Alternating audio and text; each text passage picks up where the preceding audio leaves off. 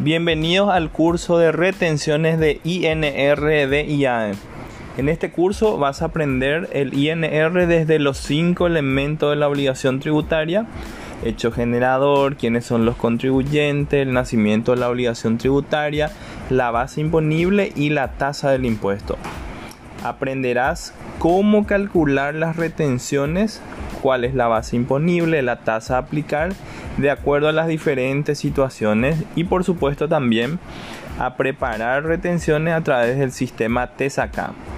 Todo eso en dos días intensivos que vamos a tener de impuesto a la renta en no residentes.